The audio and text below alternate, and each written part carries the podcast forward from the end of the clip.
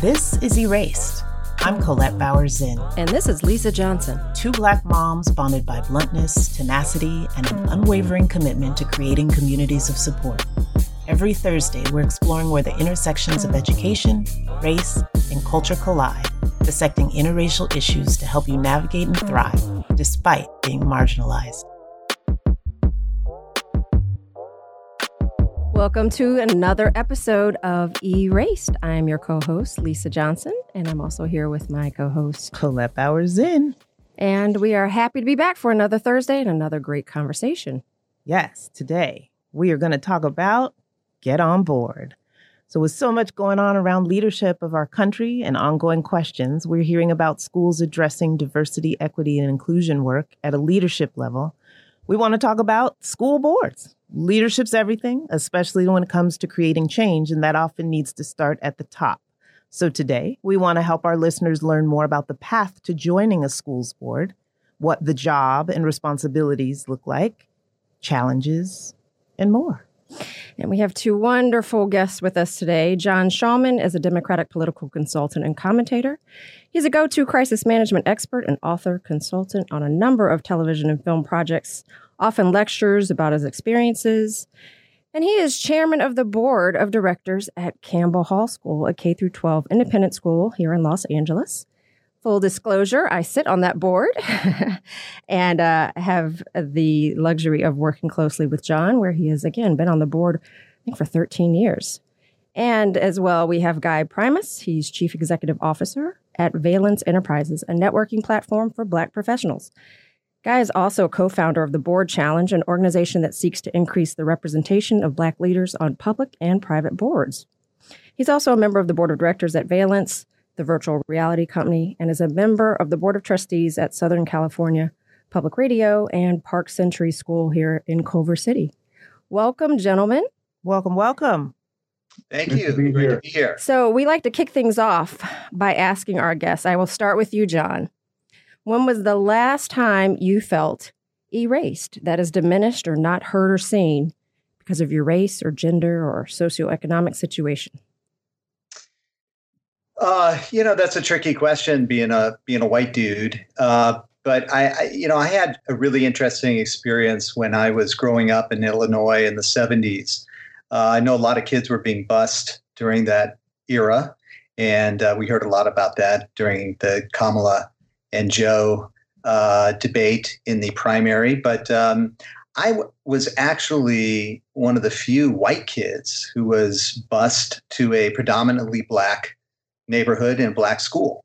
Um, and so, you know, suddenly I was in the minority, uh, or I should say more politically correctly today, I was a person of non color um, during those days.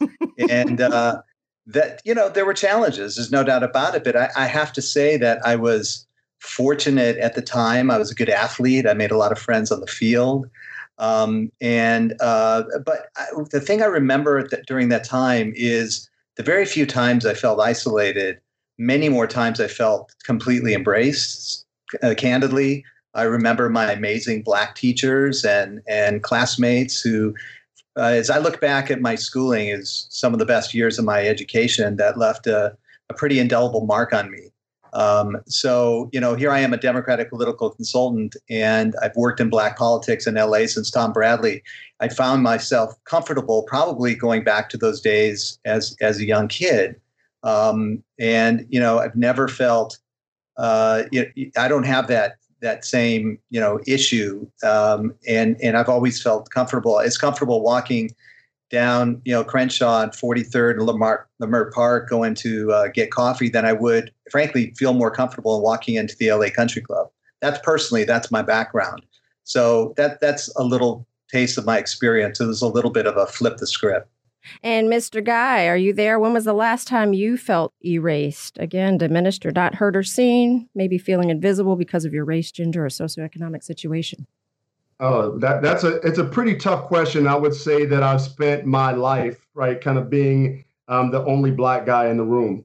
Uh, you know, whether it was kind of in the gifted program at you know my school when I was growing up, or you know, kind of some of the engineering uh, classes at, at, Georgia Tech. I was often the kind of only black kid. So I've, I've actually kind of grown up, um, with uh, responses to those situations, uh, kind of pre prepackaged and, and ready to go. So I think probably the last time that it happened to me in a social setting was I was at a resort in Jamaica and some guy asked me to carry his bags. And then I, I gave him, you know, I'm, I'm 6'2", two, what, 215. I just gave him a look and he's like, oh, I'm sorry, right? And, and then, uh, you know, it, it happens every now and then when I come into a meeting late as the CEO of a company, someone will assume that I'm not who I am because I went to business school. I went to Harvard Business School so I could wear sneakers. And you know, so I go into the as when I step I into that. but, but you know, when you when you're dressed like I'd like to dress and you walk into the room, people are not assuming or expecting you to be the CEO of the company, whether you're white or black, especially here in LA. Um, you know, so that's that kind happened, of you, whether you're white or black. I, I, think there's much more leeway for the white dude that walks in in, in sneakers than there is for the for the black man. I, I'm guessing you're right, but I don't. I try not to let myself think like that. But it does happen on occasion, and so very quickly I reestablish and reposition everyone in the room. Um, you know, so but but I would say that happened probably about eight months ago, where you know my uh, uh, chief revenue officer was dressed in a blazer and his uh, loafers. And I came in with the sneakers and the button-down shirt, and you know they started talking uh, to him and not to me, and you know that that was uh, you know I, I, think they felt embarrassed, uh, and I, again I try not to embarrass people because you know we want to do business with them, but you know, I think he felt embarrassed after I kind of gave a, a, a quick response and redirected the conversation. Well played. I think that happens to quite a bit of us. And I think it's always a real, it's a shock. Like, you know, when you're mistaken for the employee that's working someplace or the help or whatever. Yep. Or in my reminder. case, when you're taking your children out somewhere and you are spoken to uh, as the nanny. Yeah. Yeah. Mm. But that's not why we, that's not why we're here today, fellas. uh, let's start with the basic question. Can you tell us um, each of you how long you have served on the board that you the school boards that you are currently sitting on? John, why don't you go first? Sure. Uh, so I was uh, I, I, think this is my 13th year on the board at Campbell Hall. Wow. And my uh, second, uh, third, uh, second year, third year, beginning my third year as chairman of the board. Uh, it, it just, you know, time flies. And both my wife and I, when we decided to go to a, a private school, and by the way, we were public school kids our entire life through college. Uh, the opportunity to send our kids to a private school was was um, one we couldn't pass up. But we jumped in. You know, we just sort of jumped in, both feet, volunteering, coaching, whatever we could do to be involved and be at the school, be present at the school. And so being the on the board has just been a sort of a culmination of all that. Hey John, how long were you in the school community before you joined the board? Did it happen pretty fast or did it was there a process? Uh, two years. Yeah. Two. Uh, I'd say uh, maybe my, my third year. Uh, we were I, I got to say, look, my, my wife and I grew up working class folks. They've all worked, and uh, I came from five kids in my family. I can't remember ever seeing any of my parents on campus anywhere I went to school. They're just happy if I was home and not in trouble. And so we, we, both my wife and I said we we don't want that for our kids. We want to be present. We want to be there. We want to see what's going on. We want to be on the campus. I was always at the football games, helping coach, or at the basketball games. Uh, my wife was a room mom all the way through elementary, you name it. We were on campus more than we were home. And so inevitably, someone noticed. Uh, Julian Bull, who is our great head of school, noticed and said, Hey, you want to join a committee? And I said, Sure. So uh, they put me on a committee, and I, I was uh, very active and involved in that, and eventually asked to um, uh, join the board. Excellent. And so, Guy, tell us about your your journey to the board. How long have you been on it, and how did that happen for you? Yeah, it was. I would say my my uh, journey was a bit atypical. I won't say um, uh, kind of unique, but definitely atypical in that uh, when I joined the board, we were probably members of the school community, and when I was invited, probably about three months. And uh, because of my uh, educational background and because of the assumed uh, finance background I had because of where I went to school, uh, you know, kind of, and they were in this transition phase where you know, they they had needed to add someone to the finance committee. And we, you know, the, the school that that my son and now my daughter attend are, uh, you know, kind of, it's a really small, you know, 120 max students, right? So it's not a big community to begin with, and then you start looking at who attends the school, and it's you know, it's a pretty expensive school, and so um, you know, most of the people that are there are either actors or entertainers or agents or you know kind of business owners uh, you know kind of small business owners and so i kind of filled a unique void in that i had this uh, you know business school background and they happened to be looking for someone to serve on the finance committee. And oh, by the way, I think they they were at the time looking to diversify their board. And so um, when you think about you have a maximum of uh, eight or nine, you know, kind of students coming in at, at any uh, kind of point in time, especially in the, the earlier years. Um, it, it, was kind of like me and, and one other person, and I was the only one who had any kind of looked looking like I had finance experience. And so I've been on the board for five years. My son uh, started the school in third grade. He's now in eighth grade, and you know it's been a really incredible journey because I've seen um, the not only the inner workings of the board, but but why um, they add certain people at certain points in time, uh, and, and, so it's it's really eye opening to kind of see see it at that level and see uh, a board in transition as opposed to a well established, well run, uh, you know, kind of uh, board that that is uh, you know kind of just people roll off and then someone rolls on. So let's talk about the foundation for that. What's the role of a board in an independent school? W- what's their charge? What does it look like from a practical place? John. Yeah, so, so I'm Oh, go ahead, John. Oh, God. Oh, okay. Uh, I'm I'm being called on, so I'll answer. Um, the, uh, the the role is pretty simple. I mean, the the private schools, which are kind of new to me, it, eh, they always call them the board of trustees or board of directors. I always like trustees because I think the word trust is better than the word direct. Um, we, we, are entrusted with the mission of the school. Uh, we develop policy. We create a strategic plan. Uh, we give the school a general direction. We help hire the head of the school, who in turn runs this day to day operation of the school. So I think, you know, our job very simply is to further the school's mission without being micromanagers, without getting in and, and trying to, uh, you know, run day to day operations. That's that's the role of the staff. That's the role of the headmaster, uh, the headmaster or the head of school. And uh, our job is really to ensure that the school's mission is is uh, uh, promoted and that it, we are in good financial stead. We uh, ensure that the budgets are set, tuition rates are set.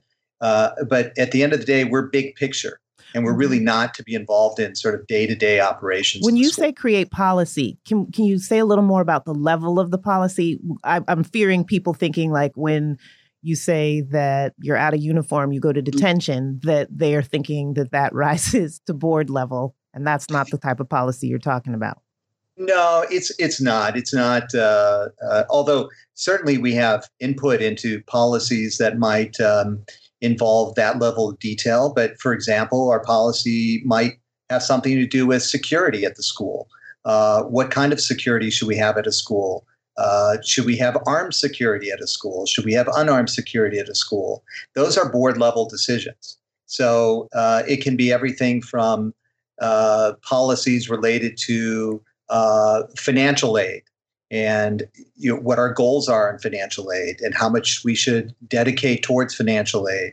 Uh, it can range across the spectrum of issues relating uh, mostly to broader issues, financing, a little less detail into curriculum, although I will say that certainly as we get into, which I'm anxious to, the issues of uh, diversity, uh, equity, inclusion, and justice. That those are policies that we we as a board are determined to set and see follow through upon. I love that because in the current climate, I'm seeing that side of the coin in like a Campbell Hall and some other schools, but I'm also seeing that board members at other schools are throwing up their hands and saying, we don't have anything to do with that when p- folks are approaching them saying, can we get board support on asking our school to step up with regard to diversity, well, equity, and, that, and inclusion. That's why we're having this conversation, right? Because it's really important that parents understand the leadership of a school and where the really where the buck kind of stops. But so, um, Guy, you mentioned joining the board um, as part of an effort to, I think, better diversify the board, which of course is always admirable.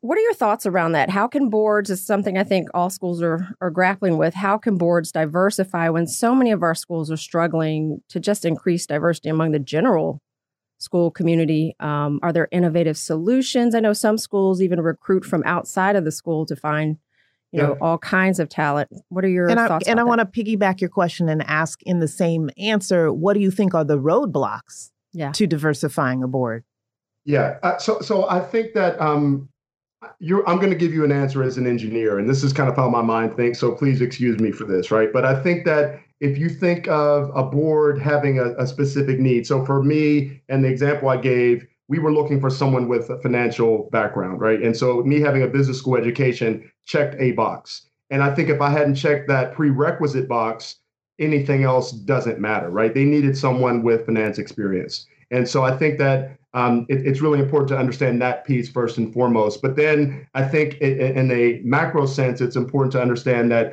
everyone brings a certain set of uh, skills, attributes, uh, benefits to the table. So I think a lot of uh, schools, organizations, um, less so for-profit companies, but you know, especially um, kind of philanthropic or, or you know, kind of school organizations look for people that can actually write checks. Um, you know, that that is a, a, thing that they, you know, some people seek. But I think uh, if you think about what your other needs are, whether it's finance or marketing or public relations or legal services, you know, they, they start to kind of put together this profile of who they're looking for and the other benefits, uh, writing, check writing, diversity, uh, those other things also are considered. And I think, you know, uh, to your point, a lot uh, of, of schools right now are looking for diversity because if not for understanding and uh, being able to avoid some of the landmines, there's catastrophic effect. And, and you know, kind of on the flip side of that coin, they're missing opportunity for uh, to teach their kids, which is, is why the schools exist, about the situation and the circumstance and what the future looks like, right? So if you don't have that in your board or on your administration or in your staff or your parent body, it's really hard to train the kids in the ways that they should uh, kind of understand the system. And so I think it, it, onto your second part of the question, what we have actually on our board, uh, you know, kind of uh, people from the outside. You know, our head of the finance committee doesn't even have children. Uh, you know, so not only is she not uh, kind of uh, doesn't have kids at the school, but she doesn't even have children, and neither does the you know, kind of uh, another one of our board members who I can't remember his exact role at, at kind of UCLA and, and their children's kind of pediatric you know kind of medicine but you know he he doesn't have children as well. And but we understand that it's really under at our school in particular it's under uh, imp- important to understand neurodiversity because we cater to kids with dyslexia dysgraphia or in my son and daughter's uh, case uh, adhd so it's really important to understand that. And so when you start kind of seeking those attributes um, you know it, it really is a scorecard that that i would advise that people build so that um, yes, diversity is a really big factor, um, but you really are putting together a, a representative board in all in all levels. John, did you have any additional thoughts to that? I, I think those are exactly right. Uh, you know, leadership starts at the top. Um, I've always felt that if we want to increase diversity in our school, we have to add diversity to the leadership structure, and it's something that we've been doing now with Campbell Hall, and it, it's just critical. I mean, people, when you walk onto a campus, you want to look around, you want to see people that reflect who you are. Um, either look like you or have your val- shared values, but at the very least, we, we have to do much more. We always have to move uh, very swiftly to ensure that the leadership of the school is reflecting the parent body of the community as well as the community at large. So diversity is critically important at the very top. So yeah, and I'm going to go back to. I'm sorry if, I could go back to one of the earlier questions you asked about kind of what the board does because um, I think John nailed it. You know, 100%. The only uh, caveat is that you know that assumes that there's a dynamic, uh, you know, kind of head of school in place, right? So if you don't, if that head of school is not doing his or her or their job uh, in in leading the school, things start to fall apart. And so yes, the um, you know, the head of the school, people pay attention to what that individual pays attention to, and we hope that they value diversity. But sometimes it really is important for the board to step up and you know, kind of go uh, above and beyond, and and even uh, kind of the, step out of their lane uh, and and not you know managing the micro elements of the board as it relates to some something that's this important. Which leads perfectly to my next question. Uh, we'll start with John. Can you share your thoughts about the state of our schools currently, and specifically the role of the board in helping schools to deal with all that's being unveiled about the racism and inequality that students have and are experiencing. What do boards need to be doing right now to address this? Well, I think the boards have to uh, wake up and uh, see what's going on around them. Um, you know, for me this summer, has been another object lesson in how racism uh, particularly anti-black racism, is just woven into the fabric of our country. Um, and there can be no neutrality about the fact of racism. There's no legitimate debate about the urgency of confronting it. And so, for me personally, I thought it was time, as the chair of the board and as a white person, to take a stronger stand and to enlist the entire community in bolder efforts to make our school a, a truly equitable and inclusive place. So, for me, this was time to How'd you do it? What'd you do? So, very first thing we did, very first thing I did uh, is I sent a letter to the community. So I said, it has to come from the very top. I am the chairman of the board. The board uh, hires and fires our head of school. If they don't know that from the very top, this is the way we're going to do things right now, um, then they're never going to know it. And that needs to trickle through not just to the, um, the, the head and all the faculty, it needs to get to the parents and it needs to get to our alumni who have been um, you know, uh, uh, damaged and hurt by incidences in the past. There's no uh, no way we can deny it. I needed to apologize for that. I needed to get out there and tell people that um, these are real issues. This is happening in the context of a of a country that's going through such racial strife. We need to say it's not okay what our president is doing about saying that there's good people on both sides when it comes to white supremacy. We need to be anti racist to our core.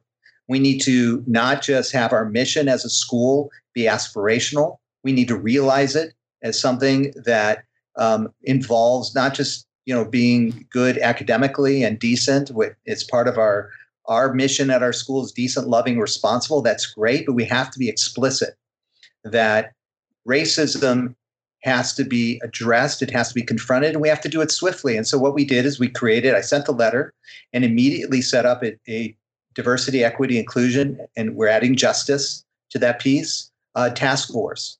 Uh, we immediately added um, some members to our board. Lisa was included. Um, great, wonderful uh, new members to our board. Um, we added three black women to our board and hey. we are yeah and and we just it just was long overdue i mean it's just it, it, it just this whole year as i said has hurt me it has deeply affected my children um, and we needed to do something and i wasn't going to sit around and wait nice amen um, no, I, you know, and sad all at the same time. I know. It yeah. is 2020. yes. No. It is sad. Yeah. I mean, it's very sad. Look, you know what I do for a living, right? I'm in democratic politics. I I work every day in every election cycle to elect, you know, diverse, progressive. I've been part of the um, that process for a long period of time, and um, and I see it. And so I, I'm not. I've never was super comfortable with being part of a private school it's why I don't, you know, frankly, I never felt comfortable being in a country club because of the histories of country clubs. But I felt like if I'm in the inside, if I'm on, you know, a board and I'm inside it, why not change it? And why not try to do something to make um, these schools inclusive, to make kids feel or to help kids feel like they belong here and give every kid the same opportunity to be successful. Uh, and so, so as a 13 that's, that's my mission, right? As a 13 year board member, why now? Why did it take so long? Why 2020? I think I think a lot of it has to do with with what's happened this year. I think we've woken up. I've just been the chair of the board for the last couple of years, and um, and and frankly, we've we've done some really good things, but we haven't nearly done enough. And it, for me, it was sort of like you know I have uh, biracial kids. Um, I have kids who you know they they are often uh, not sort of recognized for who they are. They don't sort of have this identity. And I was particularly, um, uh, you know, uh, affected by that when my daughter went to school and there was a sort of an uprising in her school, small liberal arts college in, in Massachusetts, Amherst College, where there were a lot of kids, minority ki- uh, children of color who were there, and certainly um, uh, many of them were on scholarship, and there was a real distinct wedge drawn between the kids who have and the kids who did not. And the way they were being looked down upon, the way they were being perceived as you should be happy to be here. And my daughter relaying this information to me, uh, who you know, was was a kid who who's had privilege in her life, but she was sitting in with the kids who did not. And I was proud of her for that. I was proud of the school that that put her into a position where she had those values. But it was hearing a lot of it, Colette, from my own children about what was going on, in addition to obviously reading the headlines, that that really made me want to get into this. I will say I am on a personal mission connected with my professional endeavors currently to get our private schools to stop equating students of color with financial need. Yeah. That's an ongoing educational opportunity, not Yeah. just It really, it, it definitely is. There's no question about it. But I, I factually, the situation is at a lot of these uh, needs blind school that um, we have a lot of uh, kids from from um, you know who need financial assistance.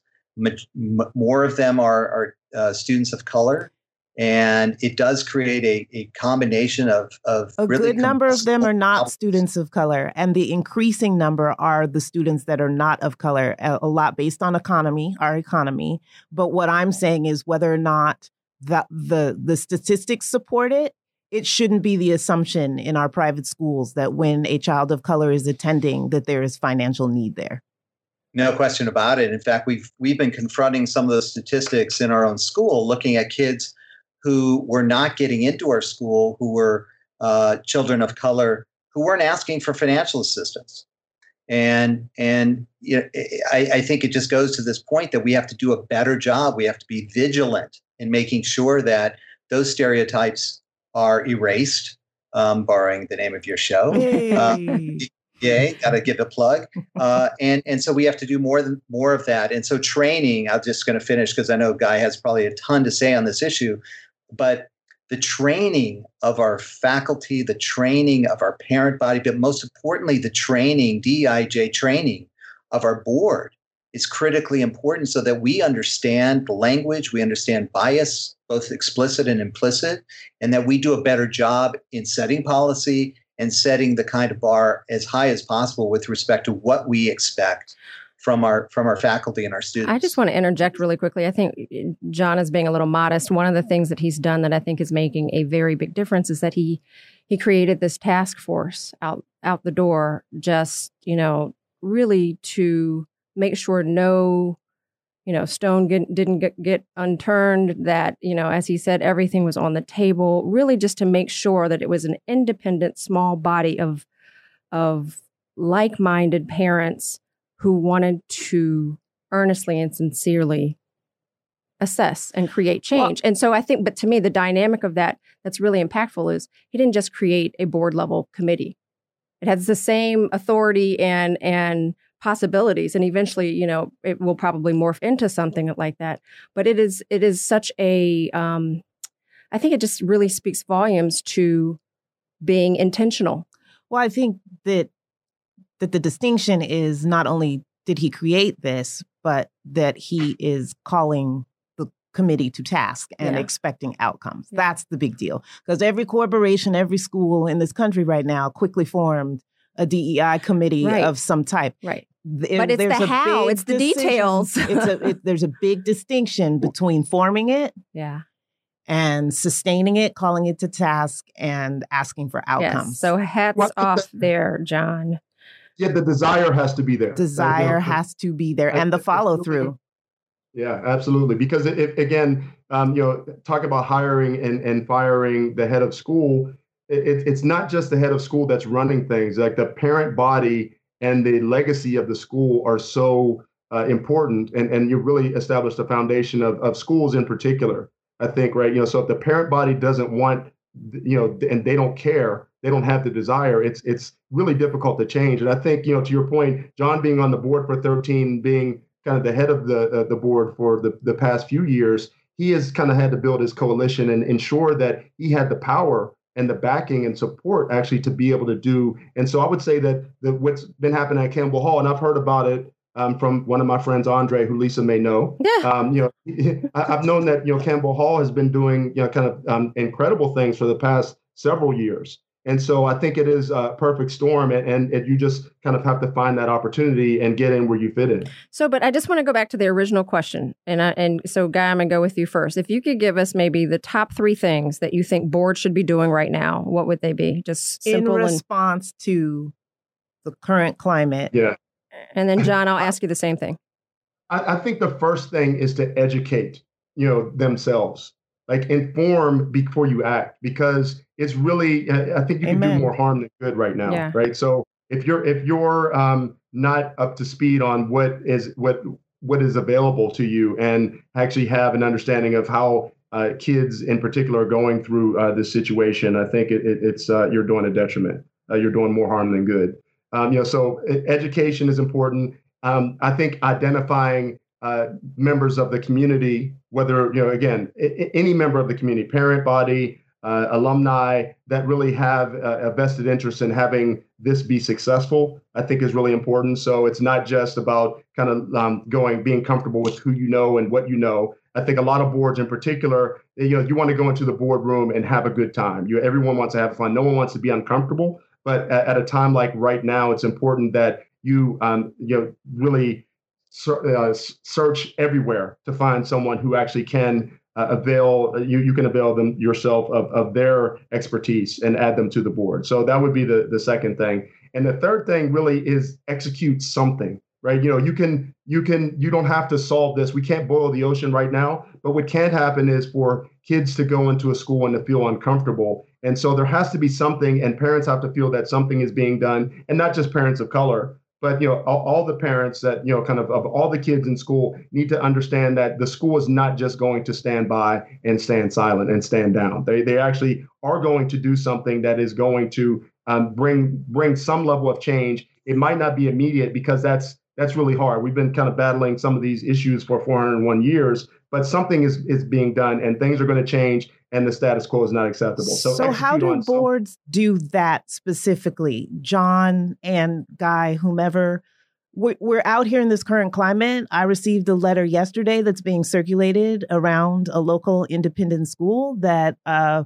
in response to the school trying to do better with DEI and diversifying the curriculum, people saying that it's unacceptable. Our kids should be learning classics. It's actually counterproductive, and trying to further DEI efforts are coming at the anti white lens and on the backs of our children who are white. What does a board do in, in those circumstances? Well, I, I would say that it's really important to actually have um, uh, answers to those questions, right? Classics are classics because they've been defined as such right? You know, I would I would dare someone to say that you know Arthur Miller or um, you know any other playwright uh, is not you know that that uh, August Wilson is not on the same level, and that his plays aren't as classic, but they represent a black experience. And so I think it really is important to you know kind of uh, to do some due, level of due diligence to be able to understand what those arguments are and actually have responses to them, because otherwise, again, these parents with the, all the money and all the history and all the legacy and all the relationships are um, they're they're destined to steamroll. Yeah. And and unless you have the defense, you will be steamrolled because that's the legacy of, of these schools. Well, and, it, and, whether the black kids attend or not, the school is going to continue to go on. Yeah, no, and it speaks to your earlier point about the need for just education, right? Because really, that kind of pushback is just rooted in honestly, it's just rooted in ignorance. John, what do you think? Yeah, in terms of the uh, in terms of what the boards can do now, I think um, the first thing I did is do I did everything I can do within my own power immediately, which is I can send a letter. I can tell everyone how we feel and I can tell everyone what we're going to do. Number two, I I, I had the power to create a, a task force, and I made that task force comprise only of board of director members, so that um, anything we do instantly has nine votes, right? So we're going to do this and we're going to do it and we're going to do it now. Third thing was to add diversity to our board. I could do that. I could say, let's get our best and brightest um, uh, parents or others who we know love this school, mostly parents, uh, to join this board. Uh, and we were able to do that immediately. So, one is this just in, a sense of urgency because this cannot be about optics. It cannot be you know a, a, something that looks good. It's got to be something that feels right and actually does some good. So urgency is critically important. And, and the other thing is listening, because a lot of what we try to do is we go out there and tell people how they should feel. What we should be doing is listening to how people feel about their experience in the school. And that means our task force, for example, Lisa knows, every Wednesday, we sit down and we listen. We listen to faculty, we listen to alumni, we listen to our leadership of our school, we listen to parents, we listen to affinity groups, we listen, we learn, and we use that information to help develop change that's going to really be meaningful and impactful for those who are coming through our school. I think that's the critical piece of this. And one of those things ultimately is going to lead to the hiring of experts in this field to redesign or reimagine how we're teaching at every level, A through Z, all the way through. And that's that's the only way to do this from my standpoint is go fast and get the right people around you who know what they're doing. Amen. I'm over here snapping my fingers. Moving forward. Hey, Guy. So you sit on a few boards, other boards, other nonprofits, other for profits. What do you see as the biggest difference in the the boards, and is there anything independent school boards can learn from corporate boards, or vice versa? Yeah, um, so I would say this: I learned almost everything I know about boards and the value of diversity from being at Starbucks and, and working with Howard Schultz. And it was amazing because when I started at Starbucks, I walked into uh, the boardroom and saw Olden Lee from Pepsi and Mellody Hobson and you know understood that Howard valued that because he knew that there was opportunity there. And again, I think that's really the, the key thing is that if we understand why schools exist, which are, are to educate our children, understanding that they're only going to benefit from having a more diverse idea of what America is and what the world is, there's no reason not to have diversity and not to have inclusion and not to have justice at, at every level. And so I think if we just start there, it's it's you know it, it's remarkable to kind of understand why wouldn't someone want to have a diverse representation. And so that that's I would say that you know kind of that's what I learned from working with Howard, and then you know kind of uh, working uh, you know with uh, running Overbrook Entertainment. I went to a Walmart shareholders meeting with Will Smith and actually was standing in the tunnel. And through the tunnel comes James Cash, who was one of my professors in business school, and Christopher Williams, who I've known kind of through